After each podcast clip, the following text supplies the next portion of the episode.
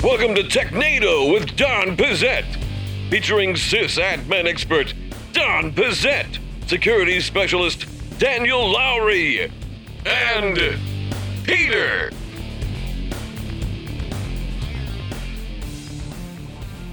Hello and welcome to TechNado with Don Pezet. I'm your host Peter Van Rysdam, joined as always by Don Pezet, who is up in my right there. How you doing, Don? I am doing great. You know, starting to wind down Cybersecurity Awareness Month, so I'm, I'm looking forward to November when we no longer have to be aware of cybersecurity. yeah, we got 11 months off, and then we get to focus on it again. Yep. And uh, Daniel, the same for you, I assume. Yeah, I'm actually doing my best to bring awareness to cybersecurity a month. I'm wearing this shirt all month every day.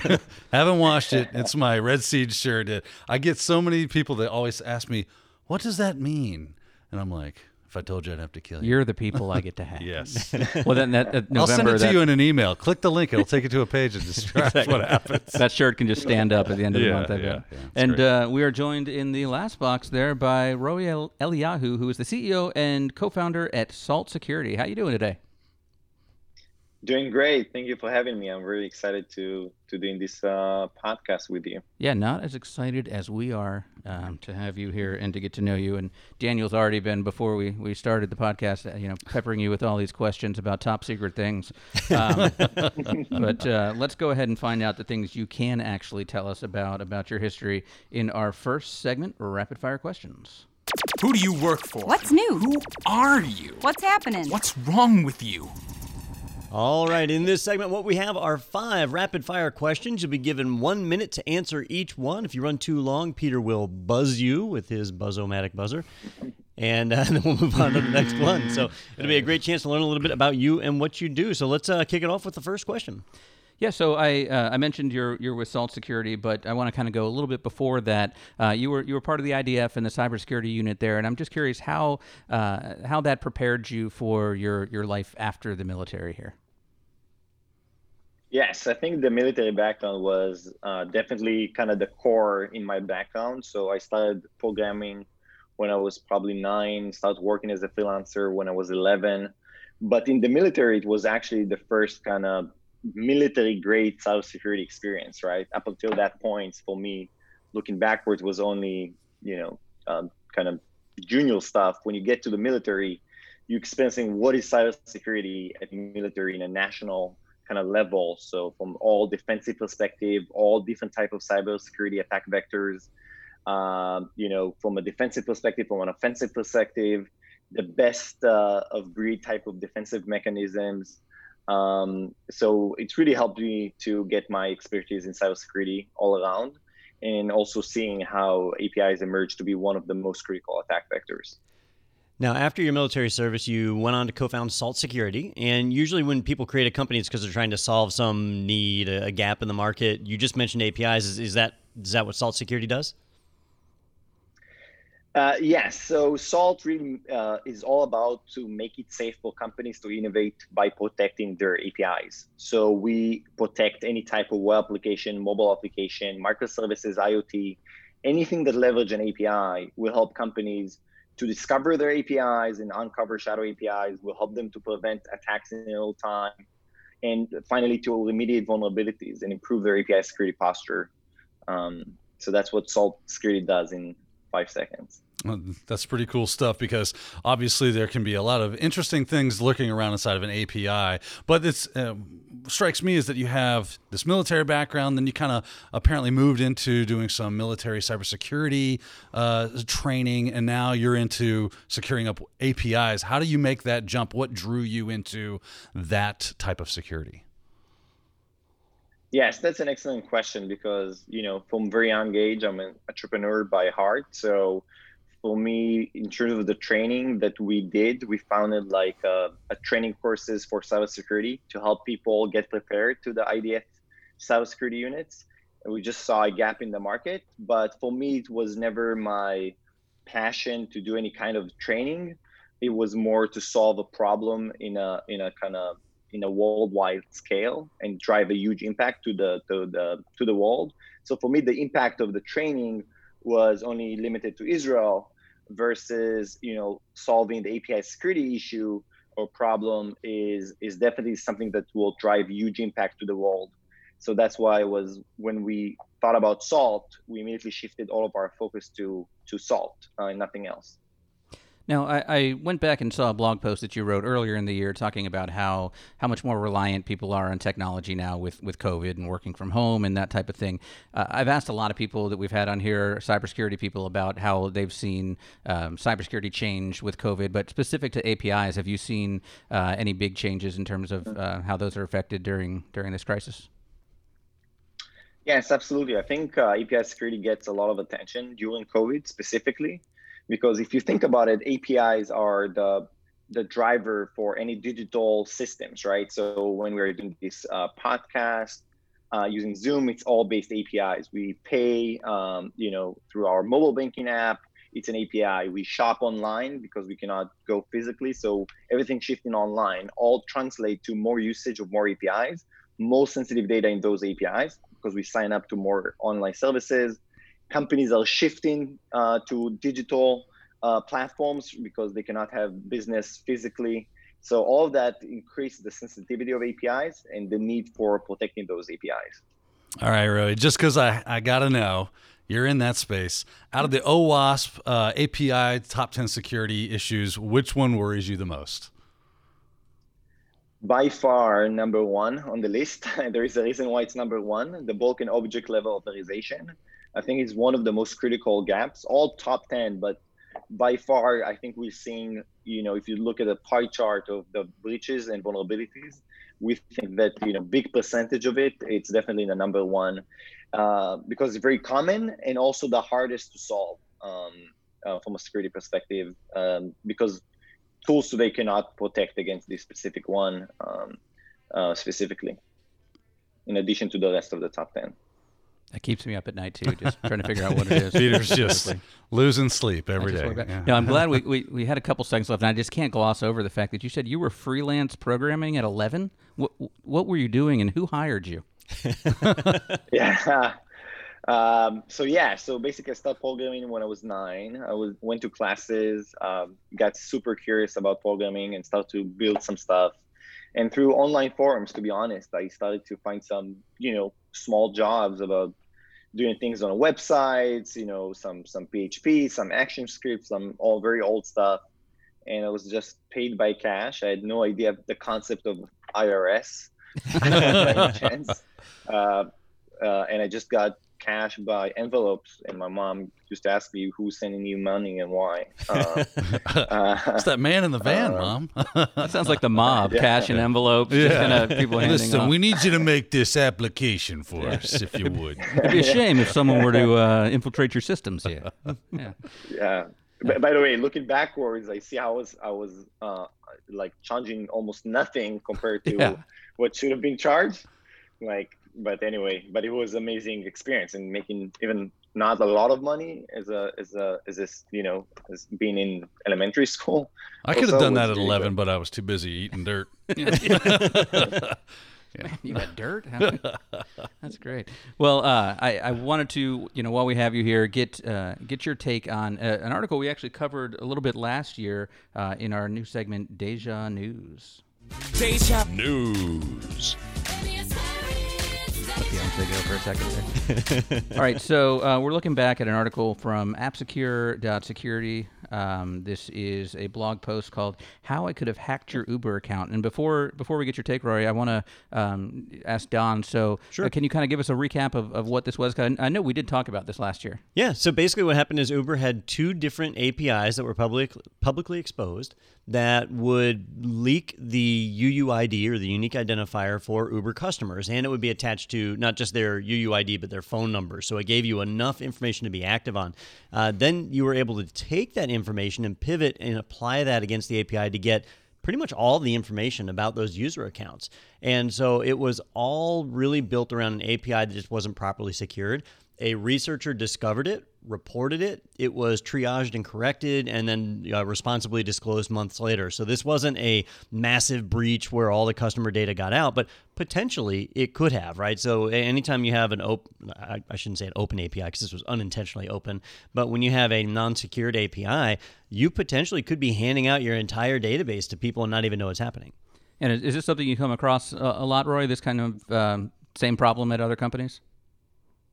Yes, it's extremely, extremely. Um, we see it in almost every company. So probably nine out of ten companies that we are interacting with or working with in any phase, if we do any type of vulnerability research, nine out of, out of ten we find critical vulnerabilities in a matter of days, um, of two days even, like like Uber one. Um, I think that's uh, going back to your previous question, what worries me the most of the top 10? You can clearly see in the Uber case, there was two of the top 10 there. So number three, excessive data exposure. Essentially, they exposed the UID of the drivers um, by simply you submit a phone number as mentioned, and you can get the UID. By itself, it's not very useful, but they also had the A1, the BOLA vulnerability. You can use the UID to get a token. So essentially, it's like to get a password for any for any driver, right? So I can simply go and do whatever I want. So it even goes beyond exfiltrating the database because you can do everything. You can disable, for example, an account to their entire fleet, or you can um, uh, do cancellation of things, or you can you can modify a lot of things. Essentially, everything you can do as a Uber user uh, so that can create a huge revenue impact for Uber, uh, in addition to the data loss that will result in a, in a big fine. What what would you say it is that um, that makes this a prevalent problem? That that people are putting all this information in APIs and tokens that are accessible by the end user? Is it because they just think that well, no one's going to look at this, right? Here it is, it's all wrapped up in a in a jot, and you know I'm good to go, right? Is uh, why is this happening so often? Yeah, so I think like if you look at the excessive data exposure aspect, why even UID was exposed, uh, as you mentioned, you know, many companies develop an API and they are the consumer of that API, right? They develop their mobile app, you install, and the mobile app interact with their APIs. And sometimes developer have the notion that if it's not exposed in the interface, you know, no one can access it, which is obviously not true because you only need to sniff the information and you can see everything. Um, and the reason why it happens on the back end because typically you have an object that contains all of these data and they simply pull the entire object as is. That's the easiest way and just send everything. And then the front end developer, right? And the most practical level, practical level, you have a front end developer that requires certain parameters. So they basically sends everything and said, you know, choose whatever you need. So you don't need to call me again to add more parameters. So essentially they're exposing more than what they need um, and obviously it's creating a security issue. I think that's for number kind of number three. The reason why the UID could have been used to get tokens, that's a very common issue because you have potentially an API, a normal API. Uh, you have probably you know thousands or tens of thousands of potential cases when you need to validate each one. So it's enough that one is being missed for a proper authorization check, and, and that's it. And and Uber, by the way, it wasn't the first one, not even the fifth one, having um, this type of vulnerability. They have a lot of other vulnerabilities were were disclosed from different kinds. You know, one thing I've wondered about uh, in in the olden days, if you developed an API, you just made it internally available, and that was it. It wasn't available to the outside world, and that provided a lot of protection. But mobile apps kind of destroyed that, right? So if people are on cellular phones, they they could be in any country with any IP. We can't kind of protect the API that way. So one challenge we have is that if we have to expose our API to the internet, in theory anybody could find it. And once they find it anybody could you know just keep working at it until they figure out information. Is there any way that people are able to securely connect uh, like a, you know an authenticated mechanism or something like that so that only the authorized applications are able to connect to the API or is that just not something that's realistic? So first of all, I'll extend that. As you said, that it's not, you know, only mobile apps can be single page application, services, any type of device, IoT, that by definition needs to be exposed for you to use.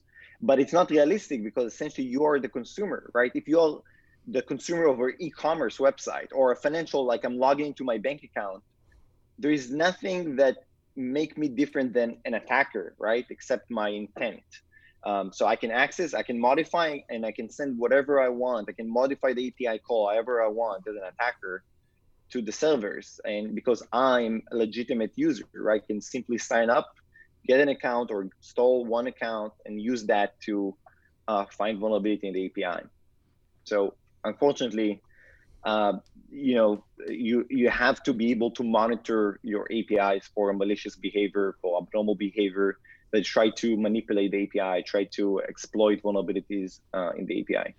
So let's pretend for a moment that you were the one who detected this, uh, you know, this Uber vulnerability, and you know, you found where that information was being leaked. What what is the advice you give to them to correct that?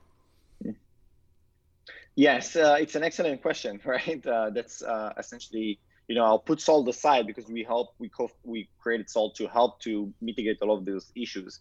But put that aside, first of all, you have to map all the data that you expose. So you have to create an API inventory uh, that includes all the requests, all parameters, all the response, and all parameters. You need to classify all these parameters and to know exactly where do you expose what so if they had that in place, they would know they exposed there a UUID of drivers that should not be exposed. There is, you know, the user do not need this UUID, so obviously you don't need to expose it. So eliminate any unnecessary exposures. That's number one. Secondarily, you have to map out, understand all the business logic flows in the API, and to ensure you have proper um, uh, uh, authorization check so when you have a submit of a phone number, for example, it can be any type of ID. You need to make sure that you have the authorization check to get the data on the output uh, only belongs to the specific phone number, as an example, or the specific driver UID. So every time you see sensitive data on the way out, you need to ask yourself, do did we do all the authorization checks needed on the request to ensure this data can only be sent if it was properly authenticated, properly have authorization, the right authorization in place. Um, how you get this inventory, that's the hard part, obviously, but there is no easy way around it. Otherwise, you will have those vulnerabilities. It also seems like it would be a, a, massive lift to not only do that, correct? Because that seems like a lot of work. And then if you have a large enough web application, that is constantly adding in new features and other features are being maybe upgraded or updated and taken away and things are just constantly changing how do you manage mapping all that data and mapping all that out through the api with changes happening in real time how i, I would assume that's extremely difficult extremely difficult i think there are three things that changed that you touch on one big of them that made API so vulnerable and you see more and more breaches and incidents because people tend to think, wow, we had APIs for 20 years. What's changed, right? And there are three key changes. One is that we move from you know APIs that expose very limited data to very sensitive data. Everything is available online for us. So obviously APIs expose very sensitive data. And all the time you know every time you have high price for an attacker you you know you have more incidents that's number one number two the attack surface definitely increased exponentially because we have more functionality right we can do much more now in our for example banking app than what we could five or seven years ago and all of this new functionality resulted in invoking thousands of different api calls with hundreds of thousands of parameters on the back end when every one of them can be a vulnerability. And the last one that you actually mentioned is the frequent changes, changes, right? So we moved to an agile development, CI/CD, when anyone can add new functionality. Um, in opposed to the old days, we had release every six or 12 months. So any type of manual approach will simply will break, right? Because you cannot keep up with the frequent, uh, ch- you know, the uh, the changes uh, frequency. So the reality, you need to have an automated mechanism to understand what change happened. Um, what if they added new sensitive data, new API endpoints, new parameters? How it's if there's a new API meeting my security requirements and went through all the security checks. And then late, lastly, in production, you have to keep monitoring for all of these, um, you know, top 10 and more threats to ensure that those APIs are not being exploited. Um, and I'm sorry, my answer is not like you know. no, that was good. Think, oh, it was a good bad, answer. Uh, yeah, but, but that's, uh, it was the truth. yes.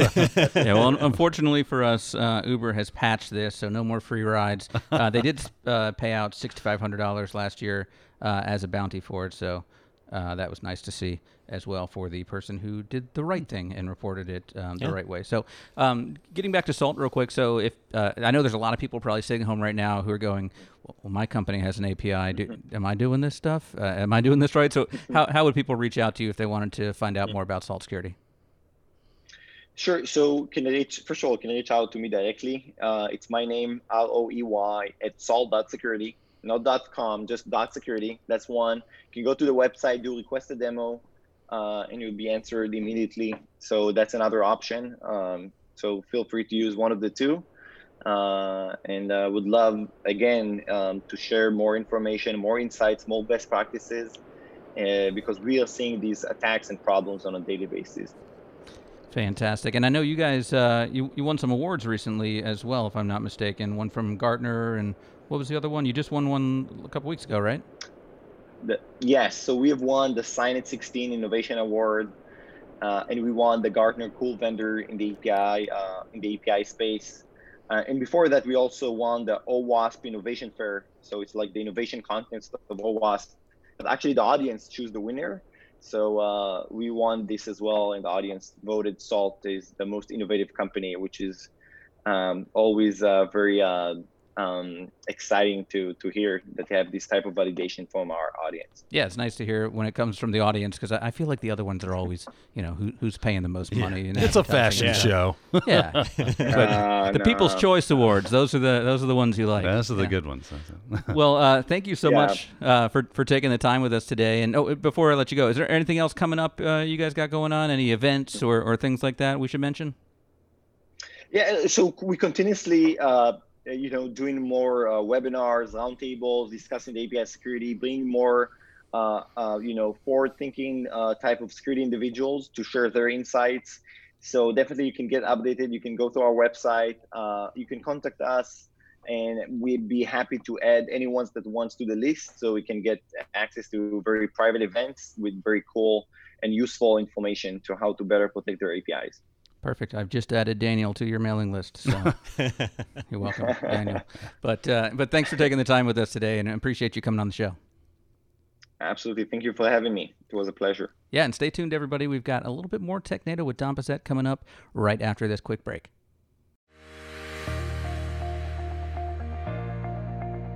The IT Pro TV app is available for iOS and tvOS.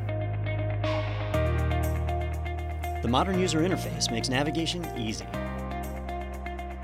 Recently watched videos can be found on the home screen, as well as our daily live streams. Choose landscape mode for larger viewing. Access the entire course library by clicking on the play icon. Navigate our content by category, certification, and job role. Learn where you want and when you want as a premium annual member by downloading episodes for offline viewing. Watch on the go and pick up later on any of your favorite devices. So head to the App Store and download the IT Pro TV app. Welcome back to TechNado with Don Pezet, and thank you to Roy for joining us. And uh, doesn't sound like anyone's going to get killed for any of the things we talked about or asked, right? Nah, it just disappeared. It depends on if you're hearing this podcast before or after editing. That's a good point. Yeah. Uh, they are hearing it before, I'm guessing. they can do that. Uh, but we have a lot of news to get to, so let's go ahead and jump in with our first article, which is at Quantum Magazine. That's one M shared in Quantum and Magazine. So Quanta, Quantum magazine. or it's Yeah. Quantum Magazine. and the article is to boldly go. The, the planetarium. yes. To boldly go where no internet protocol has gone before. So Vinton Cerf helped create the internet 40 years ago, and he's still working to connect people around the world and off it and off it. Yeah, uh, Vint Cerf, big name in uh, the internet's history, uh, is evaluating new problems that we've got, and and one of those problems is internet in space. I should have said that with more drama. Internet in space. There we go. it's important. You get the delivery right. So, uh, you know, one challenge that we have, and, and anybody who's used satellite internet knows this, right? On, on satellite internet, your latency is insane. It's usually about one full second. And one second doesn't sound like a lot, but when we're used to like 30 to 40 milliseconds for a communication, something taking a full second is a long time. And that's because you got to go from the Earth's surface all the way up to a satellite and all the way back down again. And then you likely have that same return trip on the way back. So that is a huge delay. Well, extend that out to the moon. extend that even further to Mars, right? How are we supposed to communicate with Mars when your latency is now minutes in some cases, right? So in those scenarios, our traditional networks don't function. Our traditional protocol, so TCP/IP specifically, just doesn't work. The delay is too great, right? So you have things like your retransmit window that would be retransmitting everything since the window is so large. So Vint Cerf is working on creating a new suite of protocols, which he's calling DTN or delay tolerant networking. That is networking built around the principles of TCP/IP that's high speed and reliable, but can withstand huge delays in in packet delivery. So it's neat stuff. I thought DTM was down to message. Down to yeah, well, down to message. Yeah, this is N. Oh, is it N? N, yeah, DTN. what, what is the N? Network? Yeah, what was Yeah, that? uh, delay have a- tolerant networking. Networking. Gotcha, So gotcha. I this mean, is- networking. It's funny. Yeah. It's funny because I actually saw Vint Cerf about 20 years ago do a interview on the thing. And, he, and they said, What are you up to now, Vint? You invented the internet. I mean, how do you top that? He's like, I'm working on an interplanetary protocol for sending messages through Yeah. through internet. I was like, ah, that's kind of cool. And then here we are. Well, he saw he saw The he's doing Martian, and it, it- where it took like like twelve hours for him Yeah. to send Yeah, text messages text back and message. forth, and it's He like, said, "That like that's that's no good. bullshit That is no right good. We could have taught this guy how to make potatoes out of his poop a lot earlier So- if we had better messaging. So, I mean, you put a positive spin on that, but let me put a negative spin on it, which is here we are 20 years Years later. later, He's still working on it. It's true. It's- so apparently, it's it's not easy. well, no, it just means that's the kind of delay Oh, he's tolerant yeah. of. So I, I read the other day that they're gonna they're talking about putting 4G on the moon. I guess oh, yeah, have, like, yeah. a I, I communication saw as well. Yeah. And I'm like, can we get it up on Just that part on 39th Avenue first, where where my calls always drop off? Yeah, that'd be a great idea. Gainesville? For the Yeah, you know that that is an argument people make about exploration and stuff. Is like you know we're trying to get to other planets, but we haven't even fully explored ours yet. Uh, you know the bottom of the ocean is still largely a mystery, and, and things. I saw the abyss. I, I know it's down there. Yeah, that's where the lizard Aliens. people are. That's right.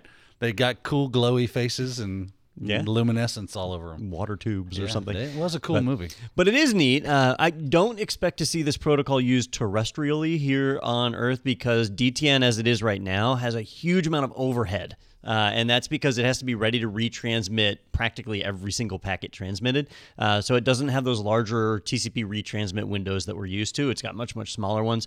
Uh, but in exchange for that overhead, you get higher speed transfers and you in theory would have reliable communications to Mars with a you know significant delay, but you'd have the communications. Yeah, and he was saying how it's kind of like a, a store and forward kind of technology where, hey, just because I can't actually talk to you right now doesn't mean I should disregard these packets. I'll just kind of hold on to them until you do get into an area where I can speak with you so I can transmit this on to the next place. aka email. AKA me. yeah. and I was reading where they'll be able to um, get data into deep space if they put a repeater on Uranus. Oh, So Yeah, yeah. Well, that, that, that was was horrible. sorry, I was working on that one for a little bit. But we have a soundboard that that deserved a rim shot yeah. Oh yeah, I'm sorry. yeah. I was like, I don't have any sounds about Uranus. or crickets, one or the other. I don't have any sounds about Uranus. yeah, let me- That's that's the close. closest I've got. It's like uh, Taco Bell, Taco Bell. No, no, Right that's there, the- we just got more use out of the soundboard than we have this Yeah, whole it's true. podcast It's just doubled series. Well, the cable's working today, so it's always helpful. so I'll, I'll get some I'll, I'll get some stuff ready here um, for our next uh, article here, which is from Tom's Hardware. Microsoft is rolling. Hold on, I've got a Microsoft sound somewhere. Oh, there it is. Microsoft rolling out Windows 10 October 2020 update with UI changes and throttled availability. What is throttled availability? Because that sounds bad. I know it's bad Yeah. with my cell phone provider. Well, so every time Microsoft rolls out a big update, we usually get just a flood of headlines like Microsoft ruins everyone's computer, people die because of the update, or you know, don't do the update because uh, Edge. you know, It's yeah. Edge. Yeah, so They call it freak out. Microsoft malware, right? so they're doing throttled availability on this, which just means they're they're releasing to a small set of computers, and then they'll expand out as time goes on to make sure everything goes smoothly. Um, two reasons for that: one is the bad PR they've been getting lately, which, in my opinion, is overblown. That's why we don't normally report on those articles. Uh, but the other reason is they're making a change to the start menu, and anytime you make a change to the primary interface that people have with the computer that's a big risk. And so they're slowly kind of pushing this one out. You've probably heard mention of it over the last few months because there's there's things like the the live tiles are changing. Microsoft uh, they they track a lot of telemetry. They know how people use their system, and they know that literally nobody uses live tiles. So they've been phasing that out. They're switching into some transparent tiles and things. Uh, the taskbar is going to get a little bit bigger, so it's a little more touch friendly. A lot of stuff on your taskbar has small UI elements, uh, which is just not a, a touch friendly experience. So some of that stuff is coming in, uh, and that's all going to roll out. So it, it's a significant change to the UI. And that's why I wanted to mention it here on the podcast is if you're supporting a network full of Windows machines and this kind of change rolls out, expect your end users to notice. This isn't an update that'll go ignored. Yeah, and it's not just the the big change in the UI, but I, I would think that the idea that they're changing out how they're rolling this out would also be a, a pretty massive thing that we I mean from what I was reading, it seemed like they were kind of like going, "Well, you you hate it when we hit you with everything in the kitchen sink all at one time.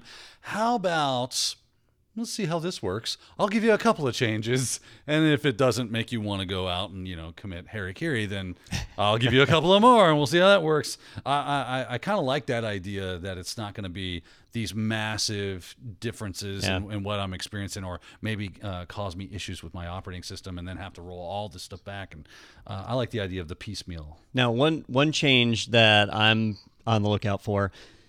I, I use Alt Tab to switch between windows all the time. Yeah, Uh, it's you know, it- Alt Tab, it's easy. You switch between windows, jump around all you want.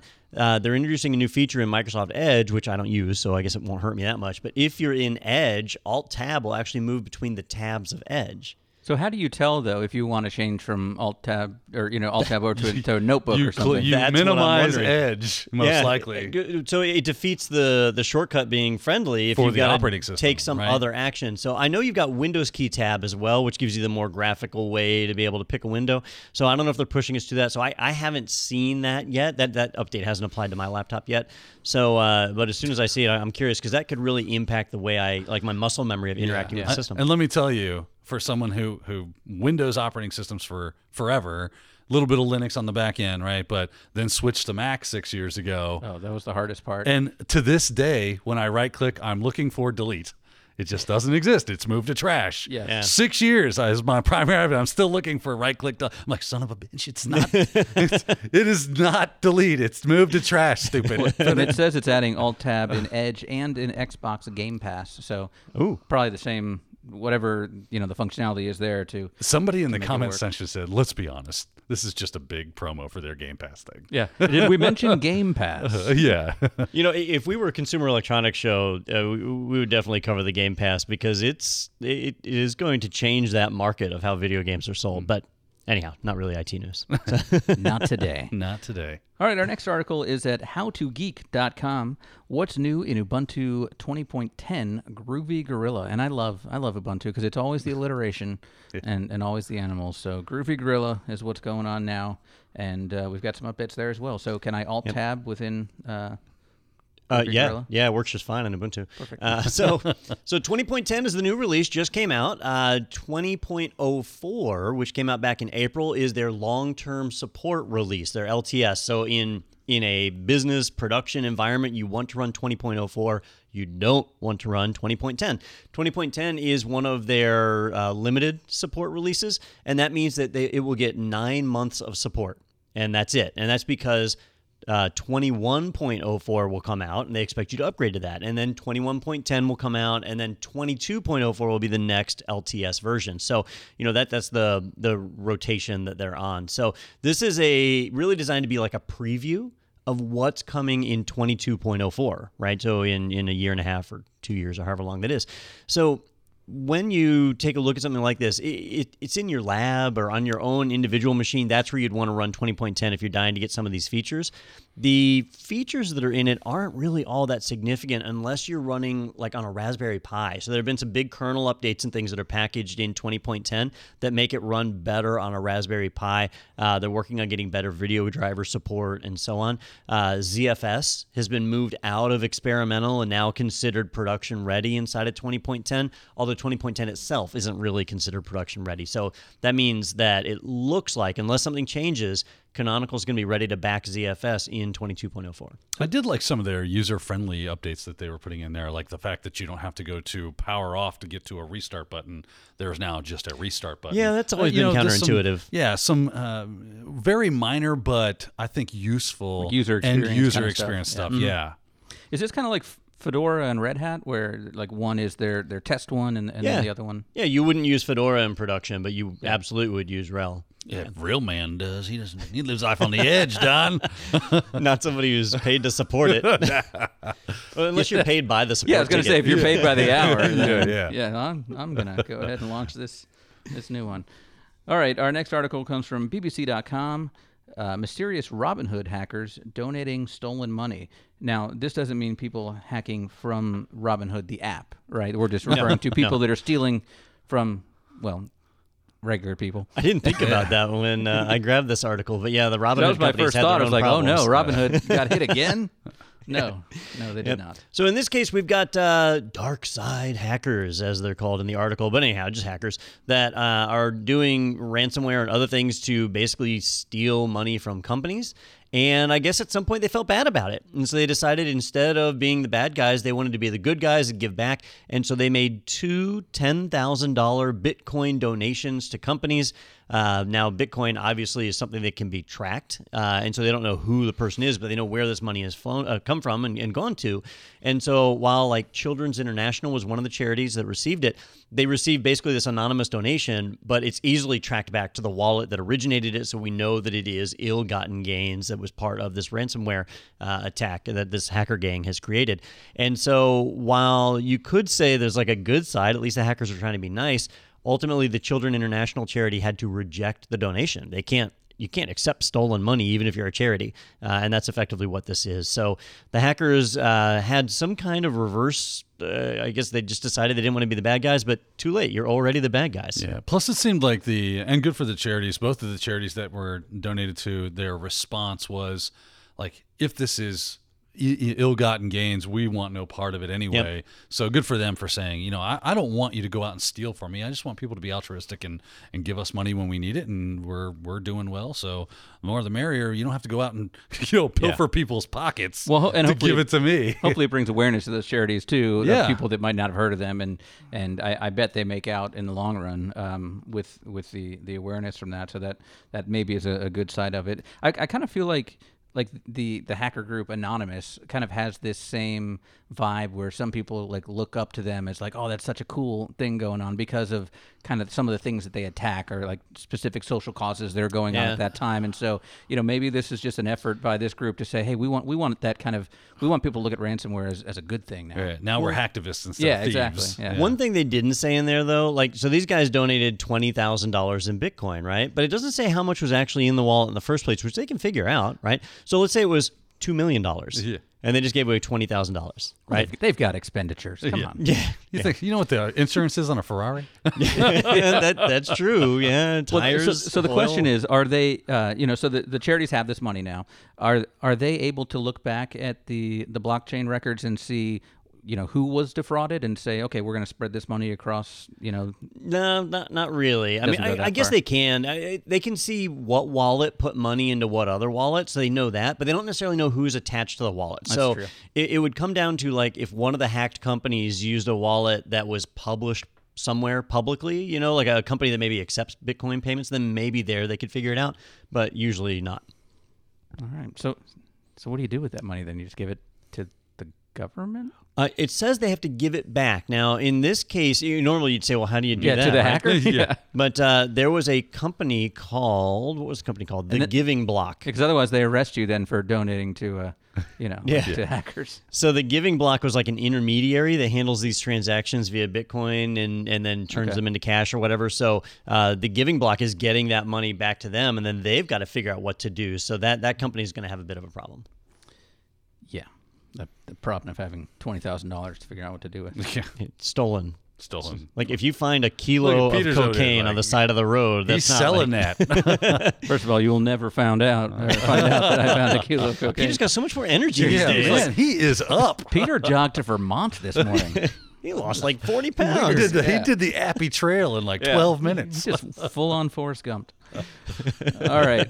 Our next article is from PCMag.com. Uh, Google says Chinese hackers are posing as McAfee antivirus to to phish victims. And I, I just wonder if you know John McAfee's actually doing this. To, McAfee's jokes on them. He's going to pose as Chinese hackers. I mean, he's just trying to pay for his legal defense at Yeah. this point. I'm thinking. So, uh, yeah, it says Google's security team has spotted the suspected Chinese hacking group, uh, Apartment 31, uh, emailing links designed. I, I don't know. Isn't it apartment? Apartment APT. Yeah. Dang it. That was a guess.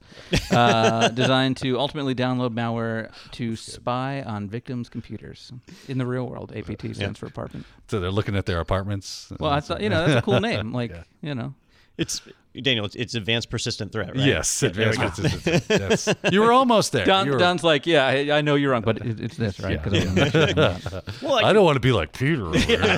Last thing I want to do is look like an idiot. There we go.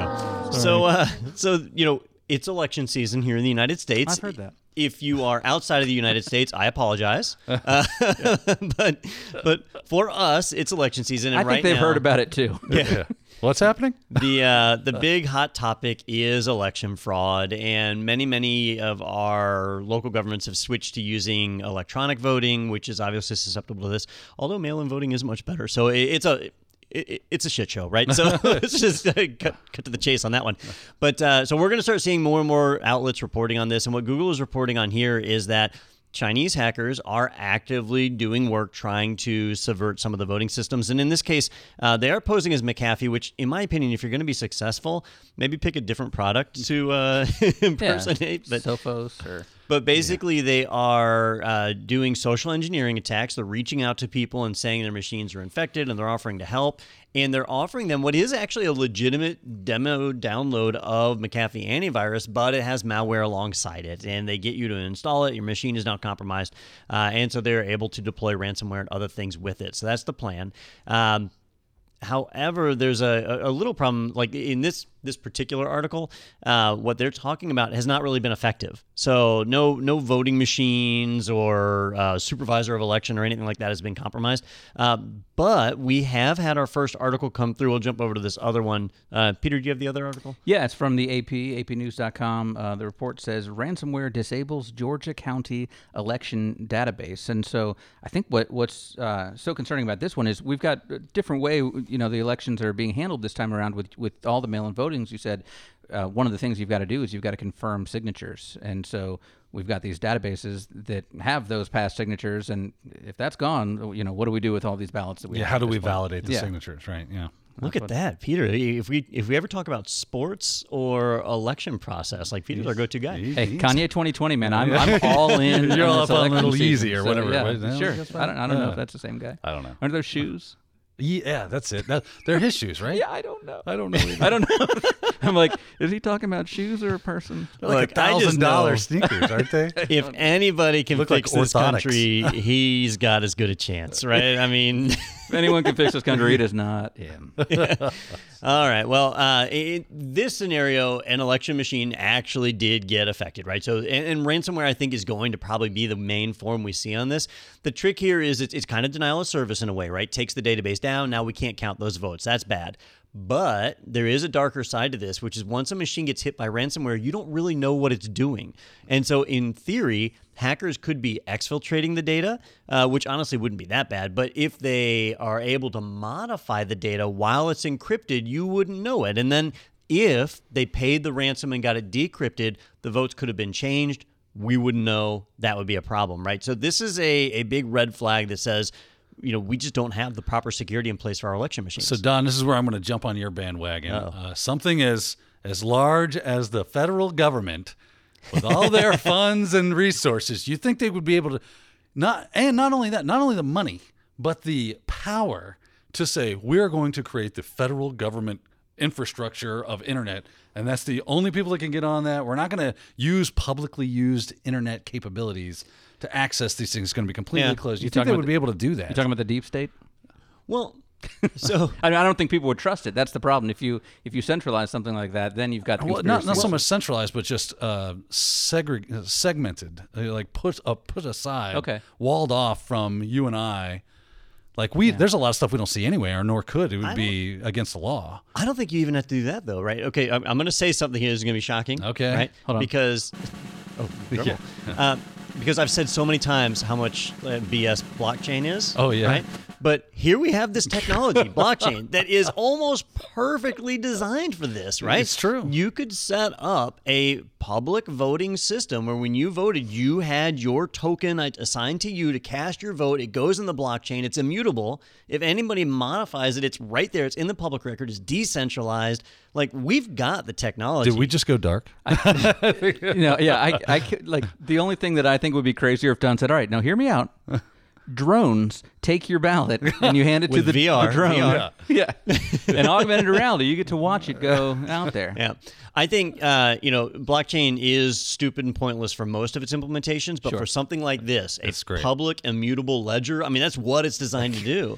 And But the problem here is your is your county by county. So you know, if this was a, a nationwide thing or even a statewide thing where you had 50 people to convince of, uh, hey, let's let's do this system. Right. I mean, if you if if I drive 15 miles across the border to the next county, they're voting a completely different way than we are here, and, Yeah. and that's that's just nuts. Yeah. And I got scared when I first saw this article because it says the Gainesville Times, and we're in Gainesville, Florida, but this was Gainesville, Georgia, is where um, this was actually affected. But we had something here um, just last week there was uh, national news. I know in, in Alachua County and, and other parts of Florida too. The the email that supposedly came from Proud Boys, you know, threatening people, but was, it was Iran, right? yeah, it was Iran. Yeah, Iran, They tracked yeah. it back. Yeah. But When I saw that email, I was like, yeah, that's not that. Yeah, yeah. Signed Proud Boys. Yeah. I, I was confused by that one because, you know, why would the Iranians want President Trump to win again? And it, 'Cause all these things because I get No, confused with that too because I'm like, well, they're See, I didn't. I didn't take it that way. I took it as like to basically say. So if I were to come to you and say you're going to vote for so and so, obviously so and so is bad, and I don't want that. So I'm going to vote for Oh, the okay. opposite of that. So All it's right. like Maybe a, that's I it. think it's just I think it's just chaos is Yeah. the goal because you're Well, right yeah. because you're going to have some people who are are scared and, and frightened out of their minds and don't tell anybody, anybody about it. Then you're going to have other people report it and then everyone get mad and say, "Oh, now we really need to go out and vote because, you know, this is is what we're seeing." So I, Yeah. I think it's just chaos. Plus, 'Cause- they haven't met the met the rednecks of Alachua County. Apparently, like, listen here, you some bitch, you gonna come over here and try to make me vote for somebody? I'll kill you. yeah, hold on. I'm in the Proud Boys and I didn't get this email. How did I- Cletus, did you know we were doing this? Billy. And I That's funny. Yeah, it's a it's a mess. All right. Well, I am sure we will have plenty more election news over the next two weeks. Oh yeah, we're we're recording next week on election day. yeah. Are we really? So we will have no news at that point, or probably for like two weeks after that. We, no one knows what's Yeah. going on. Oh, it'll be a good time, I'm Yeah, sure. it'll be a great time. Uh, speaking of a great time, uh, coming up, we have uh, we're going to do Jeopardy. Actually, we're we have CertNexus Jeopardy. Don mentioned earlier we're wrapping down uh, the cybersecurity, Cybersecurity month. Month. We're starting up uh, CertNexus month next month, and so um, you know talking about IoT, AI, all of Don's favorite things there, uh, and, and so we're going to join Zach Memos as the host. That is uh, November 13th at 2 p.m. Eastern time. We're going to be playing Jeopardy. We got an all new board, all new setup here. Going to be a lot of fun. I'm going to have um, some fun contestants and, and all that kind of stuff. So check that out. We'll definitely talk about that more uh, before that comes up. And uh, and speaking of a good time as well, if you are watching this Thursday right when it comes out, uh, hi Brian Bauer. Um, we do have a podcast this afternoon. Uh, it is lessons from uh, lessons from the dark web using a Raspberry Onion router for secure internet access. Uh, it's Thursday, October 29th at 2 p.m. Eastern time. But don't worry if you're catching this after that, uh, it will be archived and will be available at itpro.tv slash webinars. Same link to go register or to see the archive. So go ahead and check those out uh, at itpro.tv slash webinars. And finally, head over to go.itpro.tv. You can get a coupon code for 30% off your personal membership. You can also request a team trial if you're part of a team and learn about all the great things available for teams like the Pro Portal uh, and tracking and all that, that good stuff uh, over at go.itpro.tv slash technado. So a lot coming up there. What? Uh, let me do it again. Yeah. Um, so, yeah, Jeopardy, webinar, coupon. Jeopardy's gonna be cool. Jeopardy is going to be cool. Yeah, we've we've uh, we've got the new board because we, we bought those uh, those buzzers that, Mm-hmm. that work and, and we haven't gotten to use those in a while because we've been playing uh, spin it to win it. Yeah, Uh, I've seen the I've seen the the mock up of the board. It looks really awesome. Yeah, it does look cool, and so um, yeah, we were working with the people over at uh, at CertNexus on those questions, so they will be very good questions, probably stolen right off of the the exams. Questions will be amazing. yeah, best questions you, you've ever seen. Every, everyone's saying it. So, well, again, thank you um, to Roy today for uh, for his help in understanding APIs and scaring the crap out of us, and uh, and thank you to you guys, and thank you everyone watching at home. We'll see you next week right here on TechNado with Don Pezet.